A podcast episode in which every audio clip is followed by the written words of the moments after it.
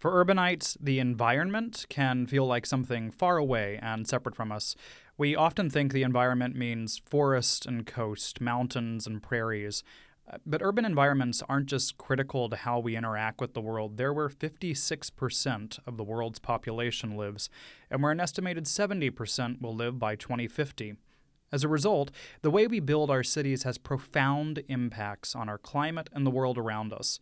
So, how are we preparing for a world where more and more people live in cities? What are we doing to make our cities more livable and sustainable? And what does the future of urbanism in Houston look like? I'm Weston Twardowski, an instructor in Rice University's Environmental Studies program and the program manager of the Diluvial Houston Initiative, and you're listening to Gulf Streams on KPFT Houston, where we talk with leading experts and community leaders to better understand the environmental problems and potential solutions facing our community. So, today on Gulf Streams, we're speaking with two officials from the City of Houston Margaret Wallace Brown, Director of Planning and Development, and David Fields, Chief Transportation Officer. Margaret, David, welcome. Thank you so much for being here. Thanks for having us. Hi there. And so, just to start us off, can you talk a little bit about both what you do for the city, but also how you found yourselves in these roles?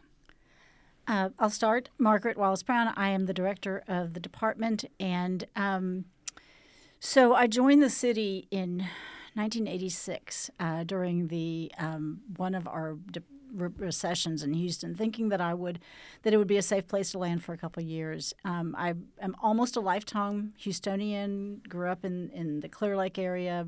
Went to the University of Houston for college and have stayed. Um, in the Houston area, my whole, it, really in downtown Houston, my whole um, adult life. And I thought this would be a great way to kind of learn and to experience public service for a couple years. And um, lo and behold, 38 years later, I am the director.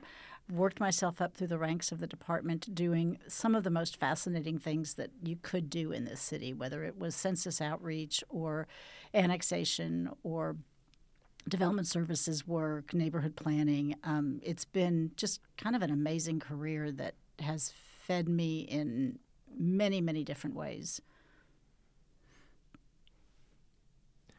So, sure. Hi, I'm David Fields. I'm the city's chief transportation planner. Um, my grandparents were immigrants to the United States. They moved to the Lower East Side in New York City. Um, them and, and siblings on both sides never learned how to drive, never owned a car their whole lives. Um, and I spent a lot of time with them when I was growing up. We would take the subway everywhere, and then at some point we stopped taking the subway we took the bus and i was a kid it all seemed like fun to me then we stopped taking the bus we walked around their neighborhood and then we stopped walking on one side of the neighborhood and went to the other park and the other grocery store. Never understood why. Um, years later my father explained to me well your grandparents were just happy to be in the united states. They had escaped war. They were uh, never one to complain. Um, but it got to the point that they couldn't walk down the steps to the subway. It was just too much mm. for them. So they took the bus and they were going to be fine with it and then walking even up the three steps to get on the bus ended up being too much for them. Mm. So they walked in their neighborhood, and it was a place they loved. And then they couldn't cross the big street on one traffic signal cycle. Um, so they stopped going to the good grocery store with the good fruit that my grandmother liked, and we stopped going to that playground. We just went to the other side. And I realized that each one of those things were completely in our control. Mm. There's nothing law, there's nothing biblical.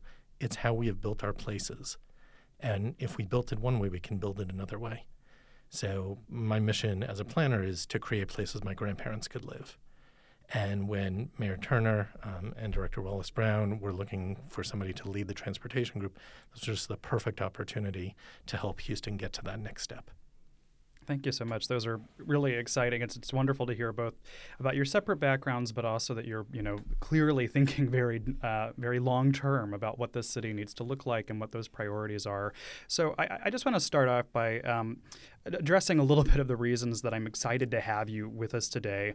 Uh, and that, that's that urban design plays this really critical role in how we build more sustainable cities. In particular, urban sprawl creates this range of environmental problems. And when I talk about that, folks tend to think of cars and imagine that it's just the air pollution that's a primary concern, and that's a factor, um, one that arguably is getting better with electric cars, still a little bit of a tomorrow issue. Um, but actually, I'm really thinking about a lot of land use. And I'm thinking about, you know, we, we know flooding is a concern in Houston. We know infrastructure is a, a critical to how we move and exist around town.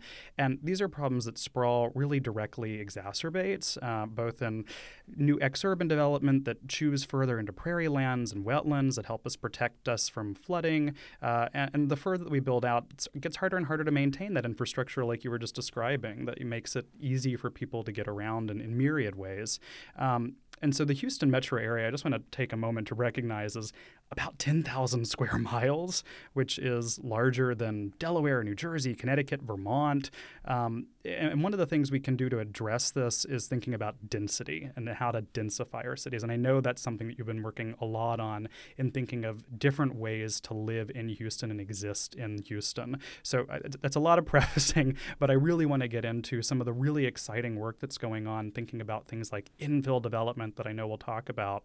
Um, so just to start us off, I, I think one of the, the really exciting programs that you've been running is this Livable Cities, Livable Places initiative. Can, can you talk to us about what that is and why it's significant? Certainly. So in 2020, we completed what we called the Walkable Places Initiative, which mm. is an attempt to provide a safer pedestrian realm. It was really the city's first step into context sensitive requirements for parking, context sensitive requirements for um, driveway width, and how um, buildings affected or or addressed the public realm, the street. Mm.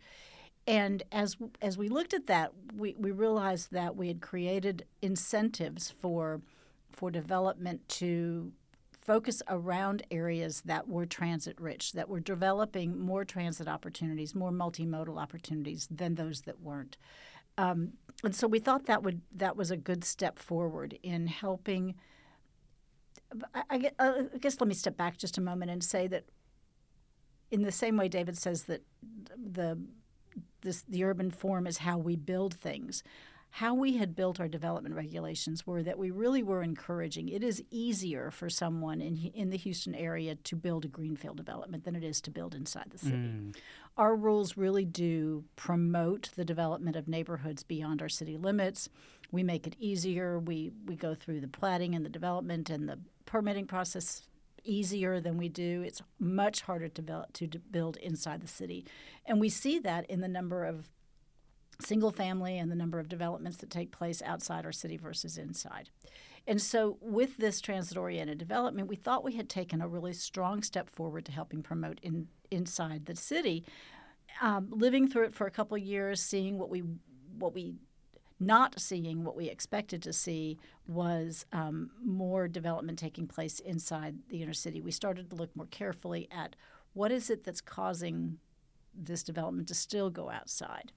And this was really combined with the, the housing affordability crisis that we're that we're in. Um, cities across the nation are having an affordability crisis. We have not built enough homes for Americans for 12 or 15 years. And so now we're all in a place where we're trying to catch up. But what we are building are homes in Greatwood, in as Mayor Turner calls them, in the lands, sugarlands, woodlands. um, and so what what he wants and what he encouraged was um, more development inside the city, again increasing that density. So we sat down and we looked at all of the rules that we have and what is in our rules that are creating increased cost for development inside mm-hmm. the city. What are we? Why are we causing? What is it that we're doing that's causing housing costs to go up? Land costs are separate, and we can't really address that directly. But what what in our rules? And so, livable places was a way of looking at our rules and trying to redu- reduce what we could that could reduce the cost of building inside the city. Um, the the greatest example I have is that um, fourplexes, fourplexes, sixplexes, mm. they're ubiquitous in Houston. And if you grew up, if you became an adult in Houston in the 60s, 70s, or 80s, you probably lived in one as an apartment. We haven't built, we haven't permitted a fourplex in Houston in probably 20 something years. Wow. They are just so hard to build because we require too much parking, we require mm. too wide a driveway, we require too many things that make them not pencil out. And so, what can we do from the planning department's perspective to change the the um, the rules associated with them, and we did. And so that's what livable places was all about. We increased the ability of somebody to put a garage apartment on the back of their mm. in the back of their lot, or even just on their property in any way. We um, they were limited to 900 square feet. Now they're 1,500 square feet. We've reduced the the parking required for them. Um, the fourplexes, the sixplexes, even up to eight plexes, we've reduced the driveway and the parking. Um, and then uh, we created something new. Houston has, for many years, had effectively a 1,400 square foot minimum lot size, mm. which is uh, much smaller than what many, many other large cities in America have. And we've been touted as being progressive because of that over the years. But is 1400 really as small as we can get and still provide good open space and air and good development. And so we looked at that and created what we're calling a courtyard style development where no maximum density no minimum lot size as long as you provide adequate open space. And mm. effectively it's 150 square feet of green space for every unit. Oh wow. And so building these smaller homes and they could be tiny homes but they don't have to be. Um, they, they could be a range of sizes. Um, along around this green space and how it addresses the public street. We like parking behind. We've reduced the parking required for them. And we have already, I mean, this was something that just passed through City Council this past summer, and we've got a line of people waiting for this to be effective so they can start developing this product. So many times in Houston, what we see is a detached and I, I don't mean detached single family home. I mean a detached a detachment from the public realm mm. where you you drive you drive from the street into your garage and then you live in the back of your house in the backyard and you don't have any really activity out front. Mm. What we're trying to do is create a better um, a better public realm, a better pedestrian realm where there is more activity on the street. Maybe people will start using front yards more than they're using backyards, creating more community. The number one thing we learned after Harvey was how you re- rebounded after your flood had to do with who you were connected to, who, how closely you were connected with your neighbors, how closely you were tied to your community. And so all of that, all of those aspects of community life are what we brought into livable places. And all of these changes help encourage that. Um, they encourage higher density, but they also encourage more connectivity with the rest of the community. I think that's, I mean, just incredible. One that you, you know, the way you're thinking about community building, uh, you know, through urban design, the way that our, our cities actually shape our networks and, and who we're engaging with. We were just last week on the show talking about, uh, yeah, exactly the, the social ties post Harvey and how significant they are. Um, and I also I love you know both that you're you're pointing us towards, you know, okay, so we're doing really well in this regard, but just because we're doing better than other places doesn't mean we still can't be doing better for ourselves. Um, but also, something that I think pops up so often and that people frequently talk about is that idea that, well, Houston has no zoning, so you know, we what's the problem? You know, it's we've already fixed that, and those regulations, those those individual minutia that that really contribute to what we're able to build. Um, so over the last, uh, since I believe 2010, the metro area has gained you know, close to 1.5 million. It's like 1.3 million or something people in the metro area, and the city proper has actually shrunk a little bit. Um, and so, I mean, I think it's really fascinating to think about. Oftentimes, that is that the line we kind of hear is, oh, well, people want single family homes. They want this suburban style living, and sure, certainly, of course, some people do, but lots of other people don't. Lots of people enjoy living in cities. Lots of people have, you know, desire this easy access to amenities that you're talking about, the kind of community that builds, um, the kind of walkability that you're talking about for your grandparents, David. I mean, it's it's really really important to have I think that mix of things, um, and so I'm so glad to hear that. I, am I'm wondering if, if one of you, either of you, want to talk more about you know that you've already said so much on just that community asset, but what does a livable community look like? And I'm thinking certainly that public facing, but also you brought up walkability, and I'm, I'm sure bikeability is around the corner too. What about other ways of, of getting around uh, for people who maybe can't drive or who maybe don't want to have, have, have to have a car for every member of their family? Um, so I think it's everything you just said, plus a little more context. There's certainly the personal choice that some people would like to live uh, in a denser area, more proximate to destinations, to grocery stores and parks that they can walk or bike. Um, there's a fiscal aspect of it that we often kind of overlook. that the cost of transportation is just kind of miraculously covered in, in a household budget. Um, but when we're smart about it, we think about the cost of housing plus the cost of transportation. Mm-hmm. So it may be cheaper to buy a house 30 miles west of downtown.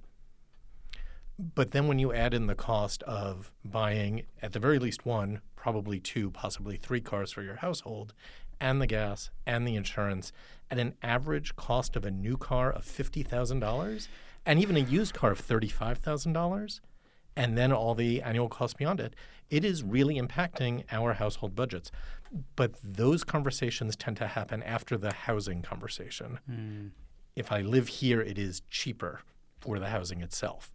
And we would do ourselves a great service as planners, as civil servants, to make sure people understand the package of their household budget going to these two major costs. And then the, when we start to say, look, if you want to go out there, great, we, that option is available, but you might actually save money if you decide to live here. And we have worked hard on the city side to eliminate all those regulatory barriers so that if you want to, it's available to you. And I think that's really kind of the, the beauty of livable places that we have taken as much from our side as we can to make it easy to happen and then really let the market start to work. I think, yeah, I think that's so significant. I'm thinking of this, you know, not to go too personal, but my, my mother uses a wheelchair and is, you know, unable to drive. And the idea, she loves Houston and she loves visiting and also is very like, where can I be in Houston that I can get to things and get around easily without necessarily having to drive everywhere. And so, I mean, I think exactly as you're saying, there's a huge range of reasons people want different kinds of development. Um, but yeah, can you speak some to, uh, you know, I, I, know a lot of people who are like, well, I'd love to walk around more, I'd love to bike more, but I don't necessarily feel comfortable. And so, what are some of the things the city is doing? Because I know there are initiatives going to try to make pedestrians, bikers, uh, folks who are using different forms of transit more comfortable in doing so. Um, so a few years ago, the city took a look at its sidewalk ordinance, mm. um, and in short version, um, the adjacent property owner is responsible for provision and maintenance of that sidewalk. That's a decision by city council, and it it happens uh, in different cities as well as in Houston. Um, but that also means, unlike our road network, which is the city's responsibility, which you know we say we want a connected roadway network. So if you are driving and you get to a corner, there's a street for you to continue on. We haven't set that policy on the sidewalk mm. network. Mm. Um, so we've been working very hard to say, okay, that is point, starting point A, but there are other things we can do to start building out that network. So the city had established three uh, different smaller sidewalk programs. Uh, one um, led by the mayor's office of people with disabilities. That um, if you live in a place and need a sidewalk, uh, the city will build a certain length of it to get you pretty much to the next big street. Um, there's a program to connect schools a certain distance with sidewalks, and then for major thoroughfares, there's also some funds. Um, and what we were finding is as developers were coming in and they were required to build their own sidewalk as part of that first ordinance, there were just a lot of ways for them not to do it. Mm. Um, either call them loopholes, or maybe uh, you know there might have been physical constraints about it. But the bottom line is the city was not getting the sidewalks that it had mm. wanted, even through its own regulation. Um, so uh, we worked.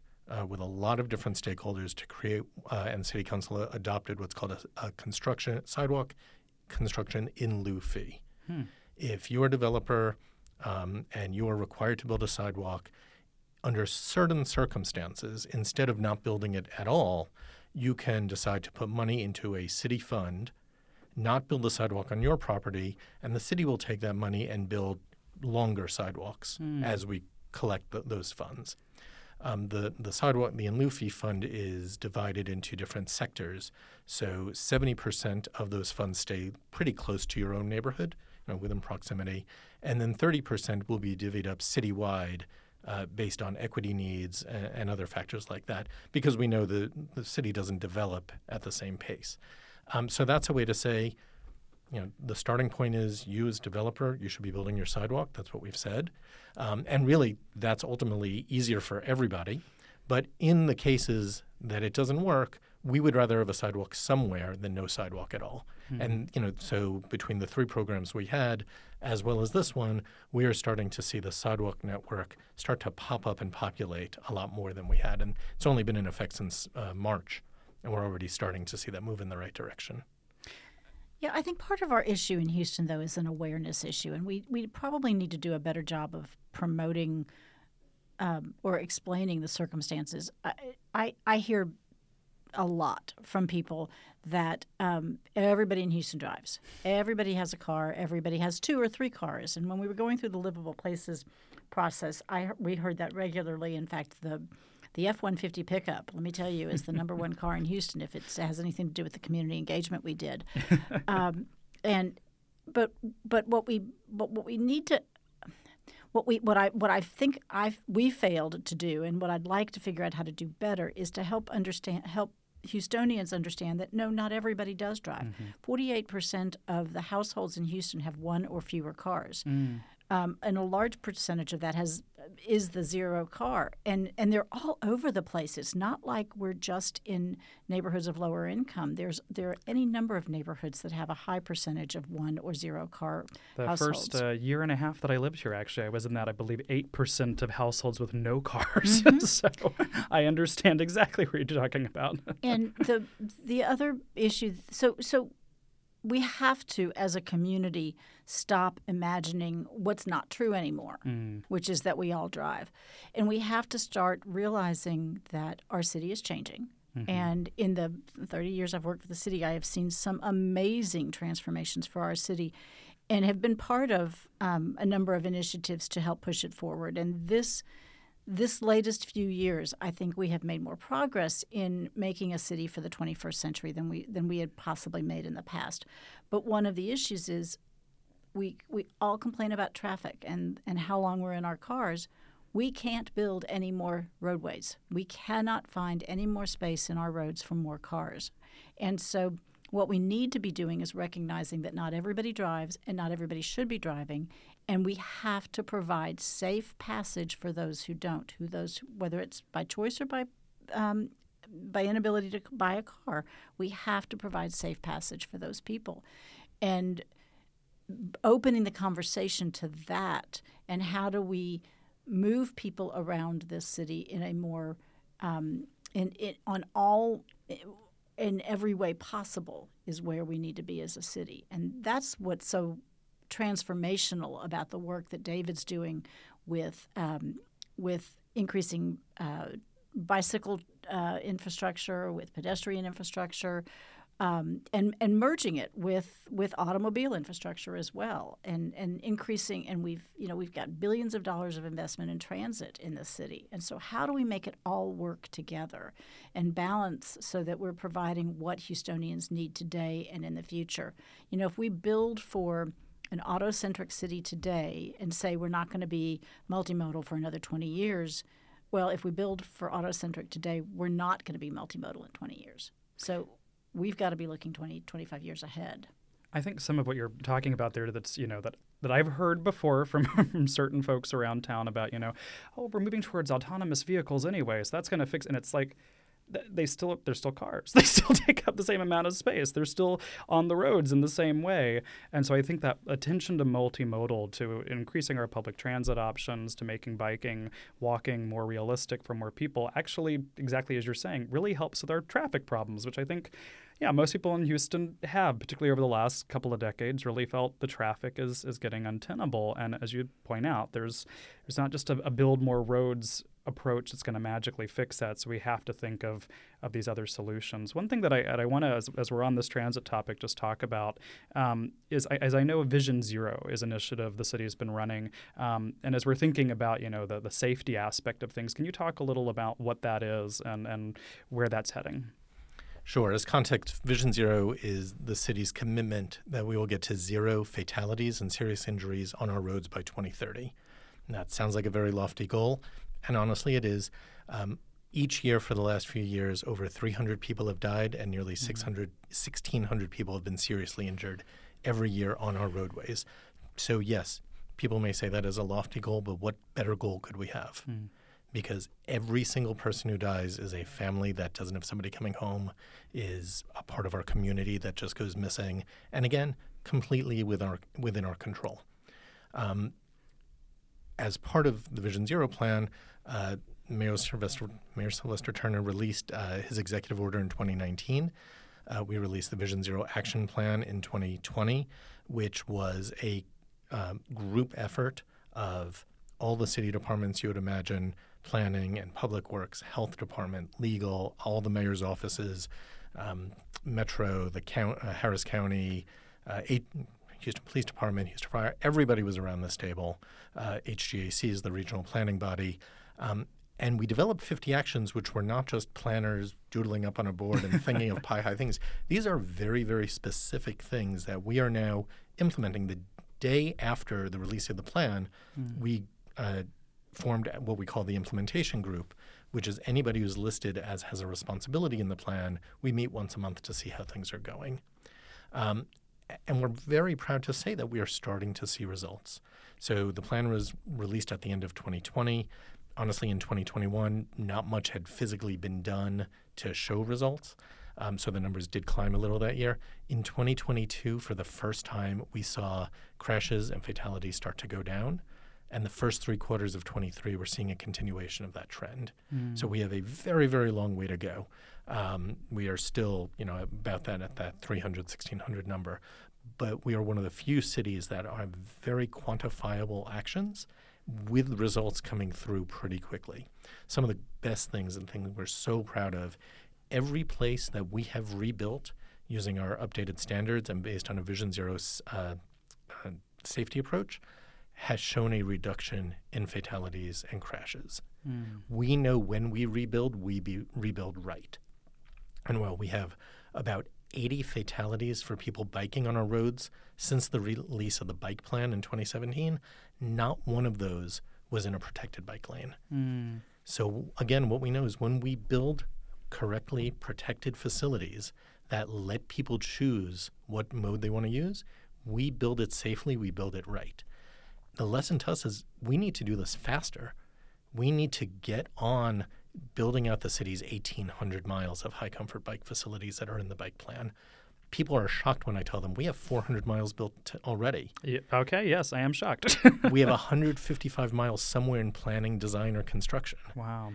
Which is fabulous. Other cities marvel when I say we have 400 miles built we are very, very lucky to have great partners like Houston Parks Board that is invested in our greenways, where a lot of those bikeways are, and the county that has helped us build on street stuff, and the TIRZs and management districts. Um, and only by doing this all together are we going to get there. But our standards are better now. Um, we know that when we do it, we do it right, and we are starting to see that. Uh, you know that progress being made that we will stand up in front of anybody and say if you believe everybody should get home safely every single day, you should be a Vision Zero supporter. That's yeah, that's exciting. I, I, I, wish I were a more comfortable biker. I'm, I'm not, but you know things like this make me encouraged to try and to try again. Um, so something that I, I, wanted to talk about a little bit is uh, moving back a little bit to the kind of livable places initiative. Um, I think folks often when they when they hear about some of these changes and oftentimes when they are looking around and seeing some of the changes coming to the city you know it's all that we're getting are these expensive townhouses and i can't afford that. And i know affordability is actually something that you're really attentive to and thinking about. And there are ways that, that these approaches are really going to actually help us to keep the city more affordable. So can you talk some to what the future of affordable housing in Houston looks like, but also how what your office is doing is actually really trying to make sure that we do have new affordable homes in the city. So, a couple of the things that I've already talked about are really hallmarks for that. What a primary reason that your home ex- costs as much as it does is the land that it sits on. Uh, land can be 60% of the cost of a, a home, a new home bought.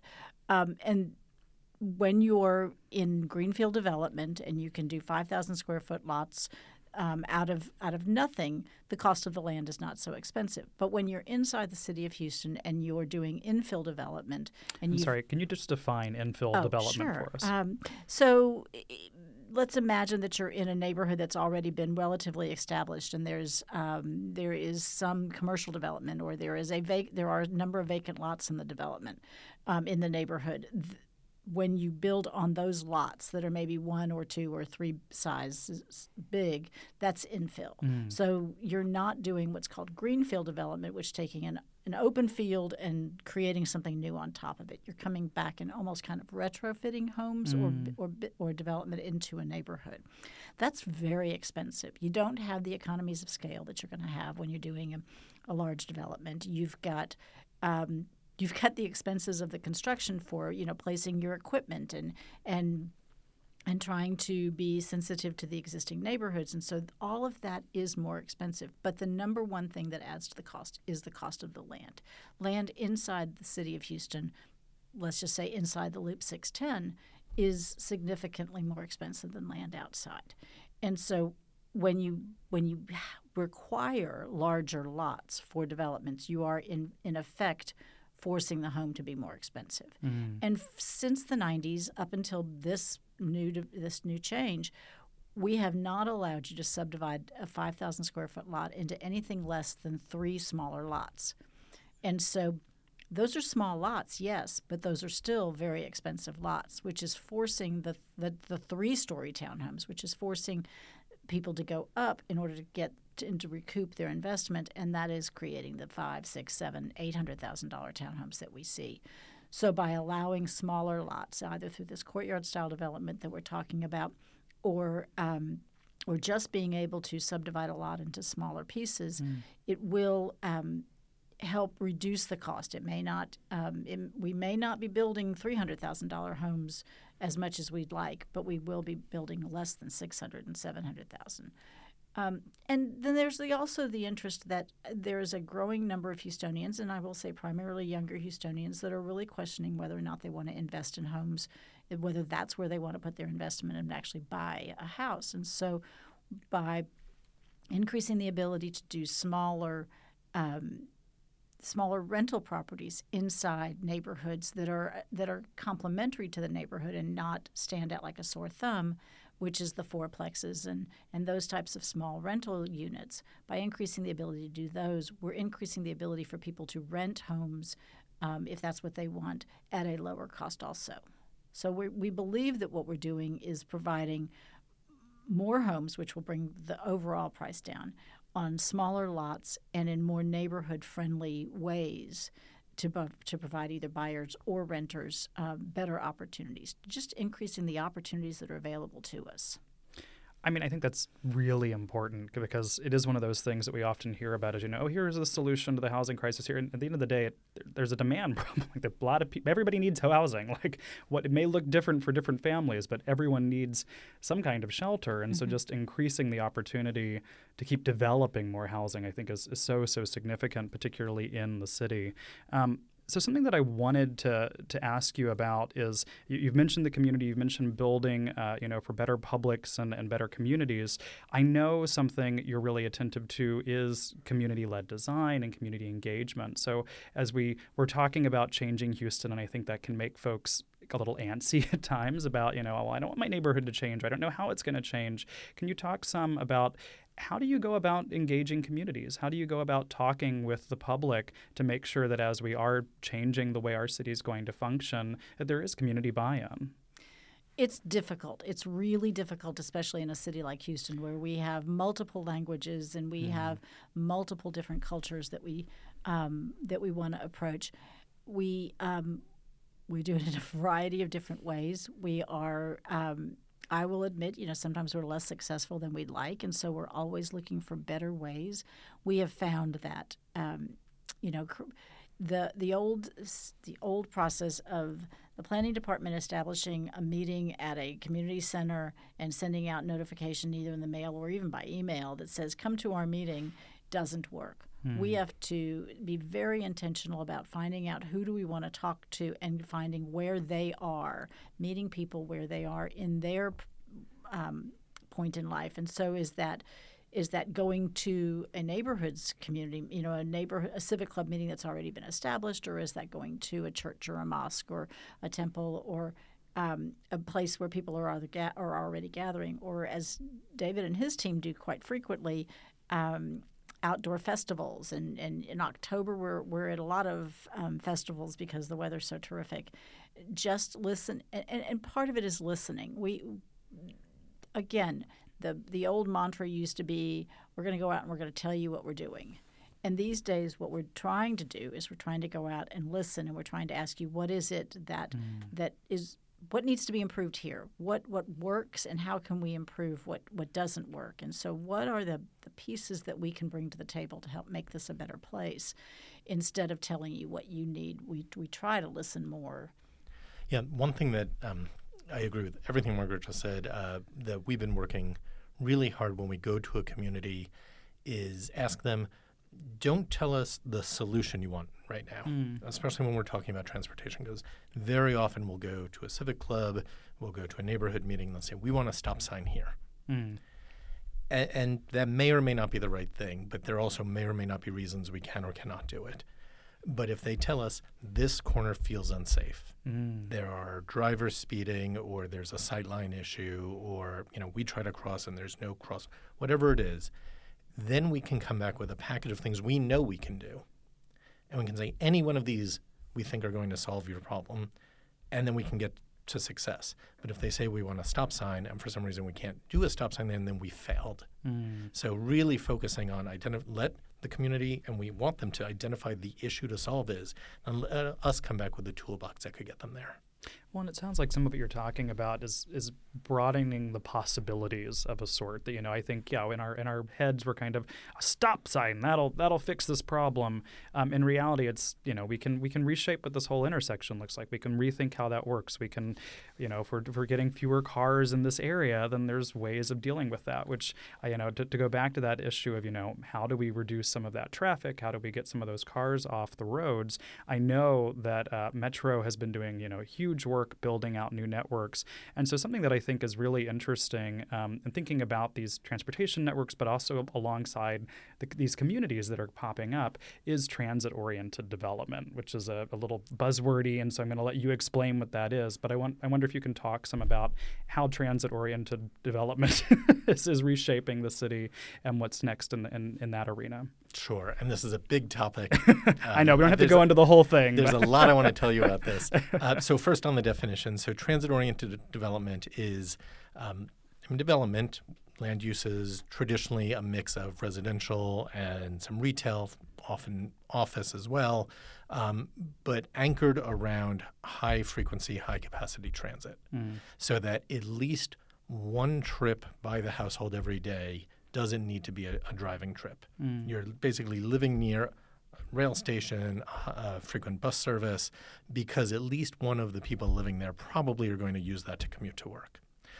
But that only kind of that undersells the story because the the mixed uses are right around you.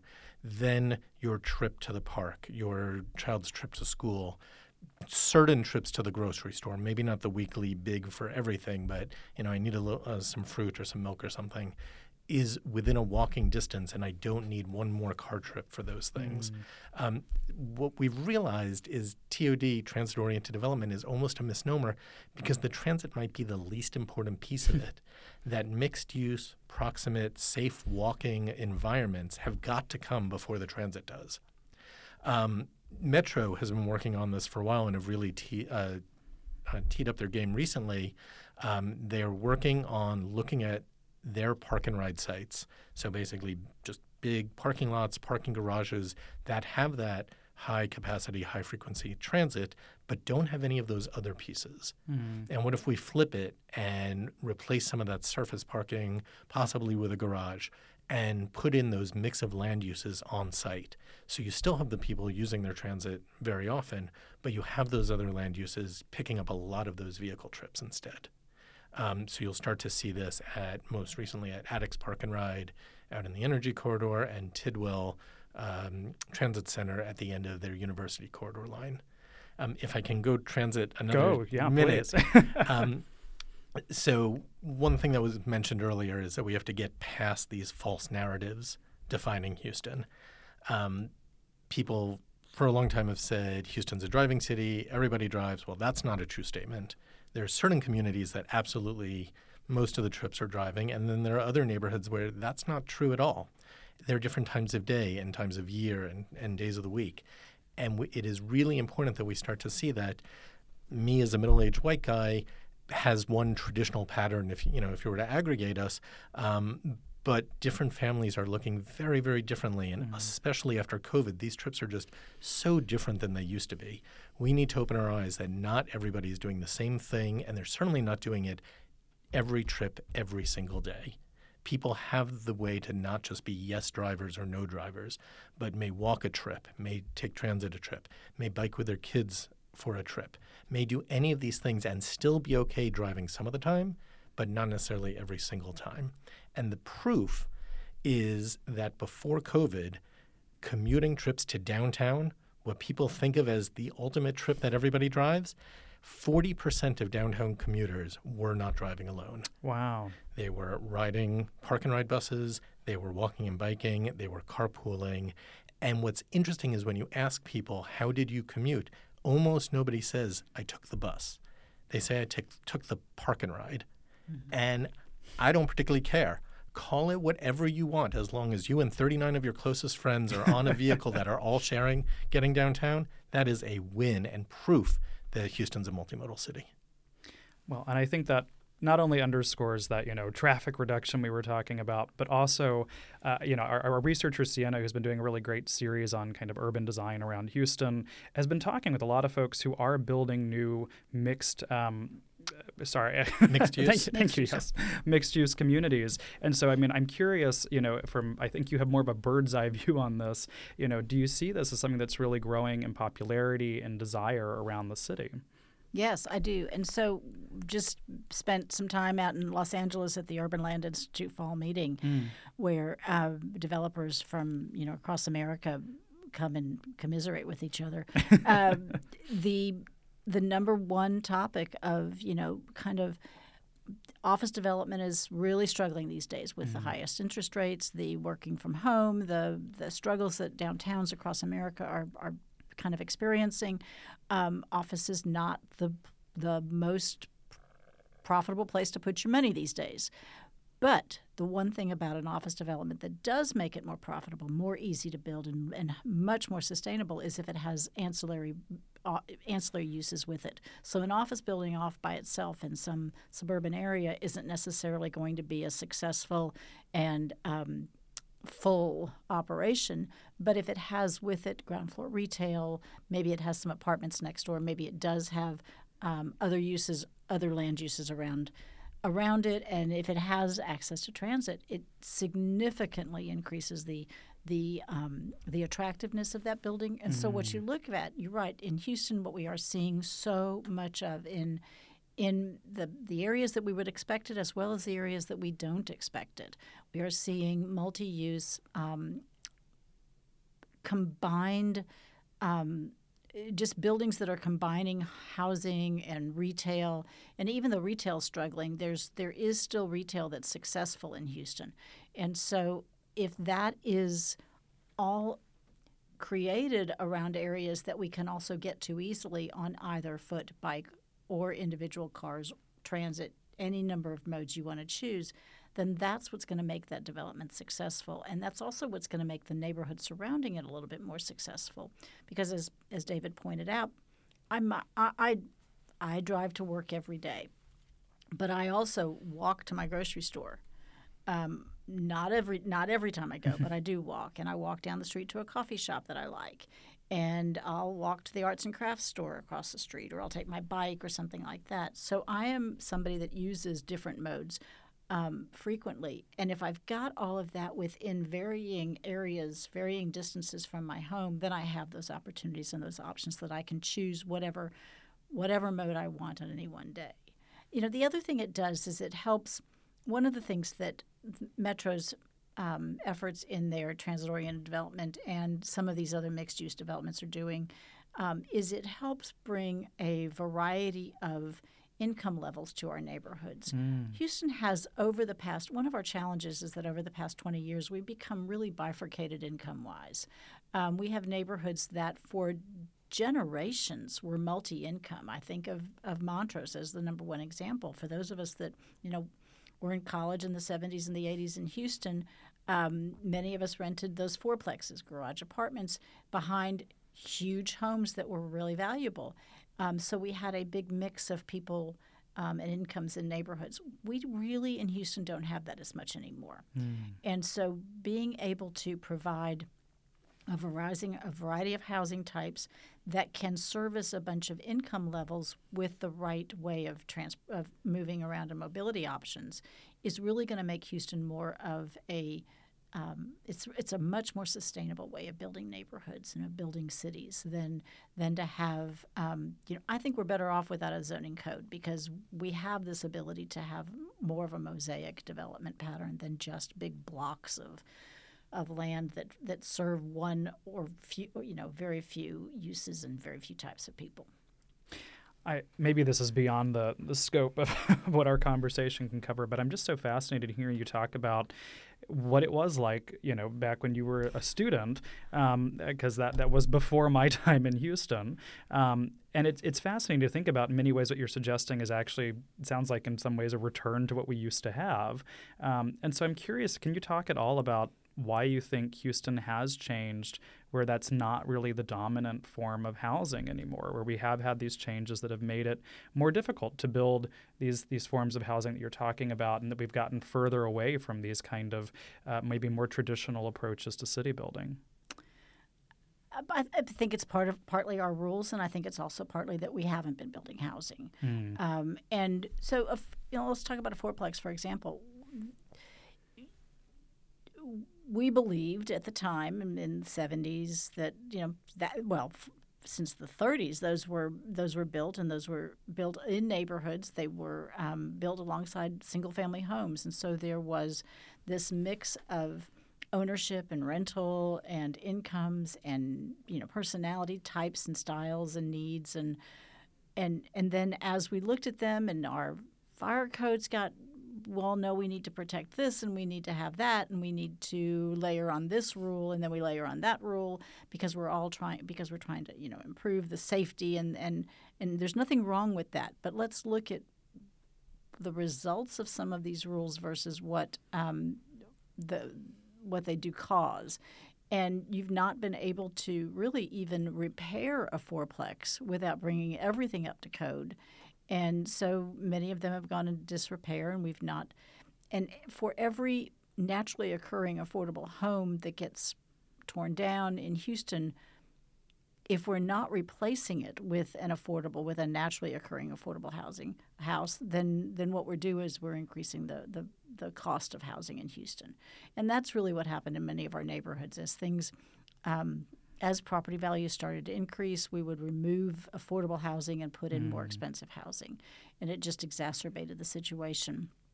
And so, um, what we're trying to do is back, is infuse smaller units again back into that neighborhood to help to help um, again create a mix of, of people who live there to support the retail, to support neighborhood services. To um, you know, uh, my example is I have a 30 year old daughter who grew up in, in our neighborhood, and when she started looking for homes, she couldn't afford one, and so now she's. I feel her pain. yeah, and so the um, the local AARP group is very intentional about their um, efforts to create homes that sustain us th- across a lifetime, mm. and um, and we don't we haven't done that in the past, and so um, you know as you as your kids move out of your home, they move into apartments, usually in a different neighborhood because they can't afford where maybe they can't afford where you where they grew up.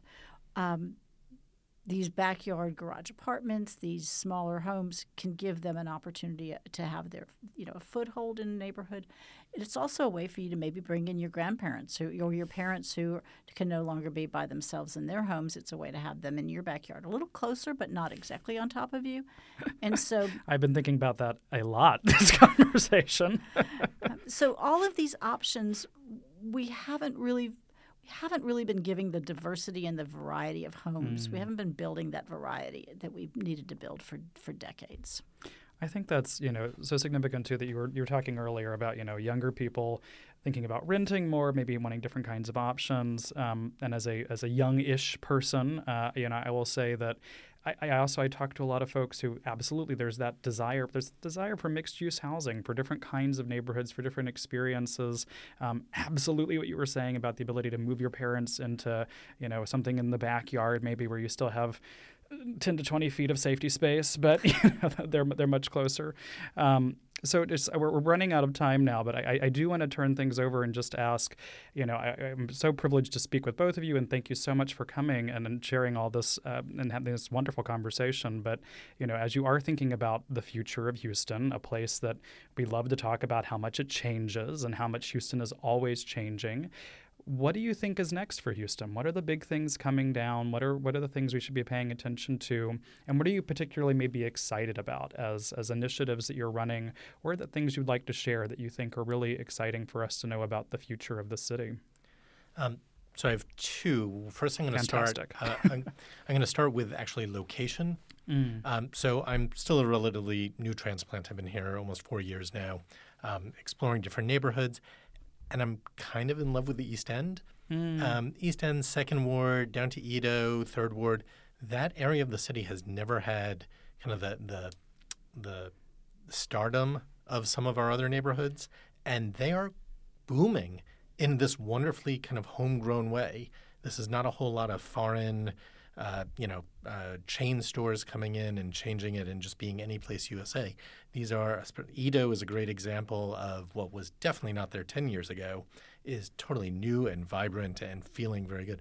It's a very interesting thing that I think Houston on the national scale doesn't get enough credit for mm. just how unique a lot of these neighborhoods are. It's not just, you know, service roads on the side of the freeway over and over again, you know, rinse and repeat. These are very unique places that I, I, you know, I really encourage people in town to go see and people when they're coming from outside to go see. On our side, on the programmatic side, um, we talked for a little bit about parking. Um, minimum parking requirements um, are part of our development code, even though in livable places we worked hard to, to make them context sensitive. I believe we're ready to stop thinking of parking as its own thing, but as a conversation about access. So certainly, you know, we've defaulted to everybody drives, so we need to provide so much parking because that's how we provide access to the site. But if we take a step back and we say lots of people get here by lots of ways, mm. how do we provide access to each site? And parking is probably going to be a part of that for a very long time. But why are we not saying there is good bus service here? How do we take advantage of that and lower the needed parking?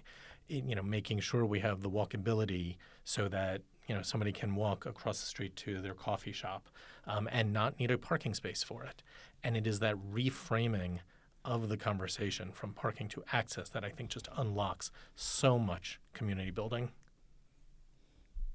Thanks. Yeah, yeah. I, I think there's a lot of things on our plate um, that.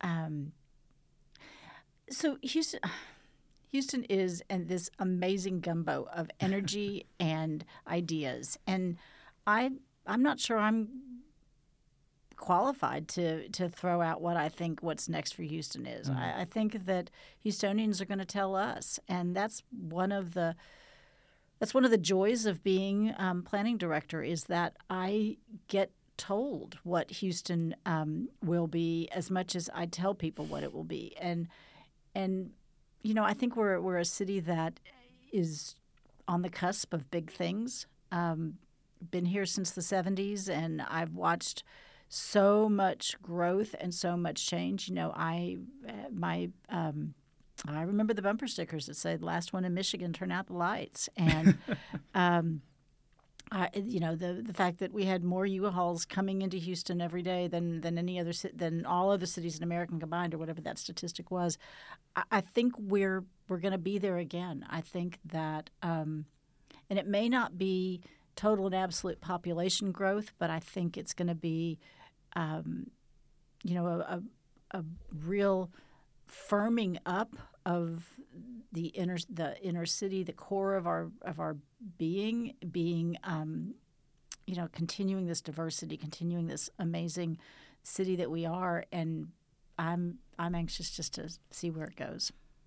Well, thank you both so much. This has been a fantastic conversation. I've, I've learned so much. I'm, I'm so excited to have gotten to speak with you both, and I so appreciate your time. Thank you. Thank you. And now we'll go over to our researcher, Jaden Bray Boyce, who has an update on how to get involved around town this week. Hey, y'all, I hope you're doing well. This week, I have two volunteer opportunities for you. If you fall between the ages of 16 and 100, I have the perfect job for you. On November 25th, sign up and volunteer at Beauty's Community Garden. From 9 a.m. to 11 a.m., volunteers have the chance to help plant and attend a Garden Volunteers guided gardening experience. If gardening excites you, then go to the website volunteerhouston.org and select November 25th, and then all you have to do is click the link, sign up, and you're good to go. This opportunity is a little bit different, but with it being the week of Thanksgiving, consider volunteering to help serve hot meals to those in need on November 22nd, 6 p.m. to 8 p.m. Help make this Thanksgiving season a little more special by providing hot and filling meals to those who need it most, along with supplies like personal care items and blankets. You must be 10 years or older to participate, but if you're under 18, please make sure that you have a guardian sign off. So, with that, I hope you all have a wonderful rest of your day and a very happy Thanksgiving. Thanks, Jaden. Next time on Gulf Streams, we're speaking with Rice Director of Sustainability Richard Johnson and the University of Houston Sustainability Director Elizabeth Clark about measures universities are taking to be cleaner, as well as how they're training our youth for lifelong careers around making the world greener. If you have questions or ideas for what you'd like featured on Gulf Streams, leave a voicemail at 713 348 4081 or email me at westont at rice.edu. Gulf Streams is a co production of KPFT Houston and Rice's Center for Environmental Studies, with support from the Andrew W. Mellon Foundation and the Rice Sustainability Institute's Eco Studio. Produced by Weston Twardowski, co produced by Joseph Campana, audio engineer Rico Enriquez, research support provided by Jaden Bray Boyce and Sienna Yen. Stay tuned for the R&R show with Ronnie Renfro and Tom Richards here on KPFT Houston.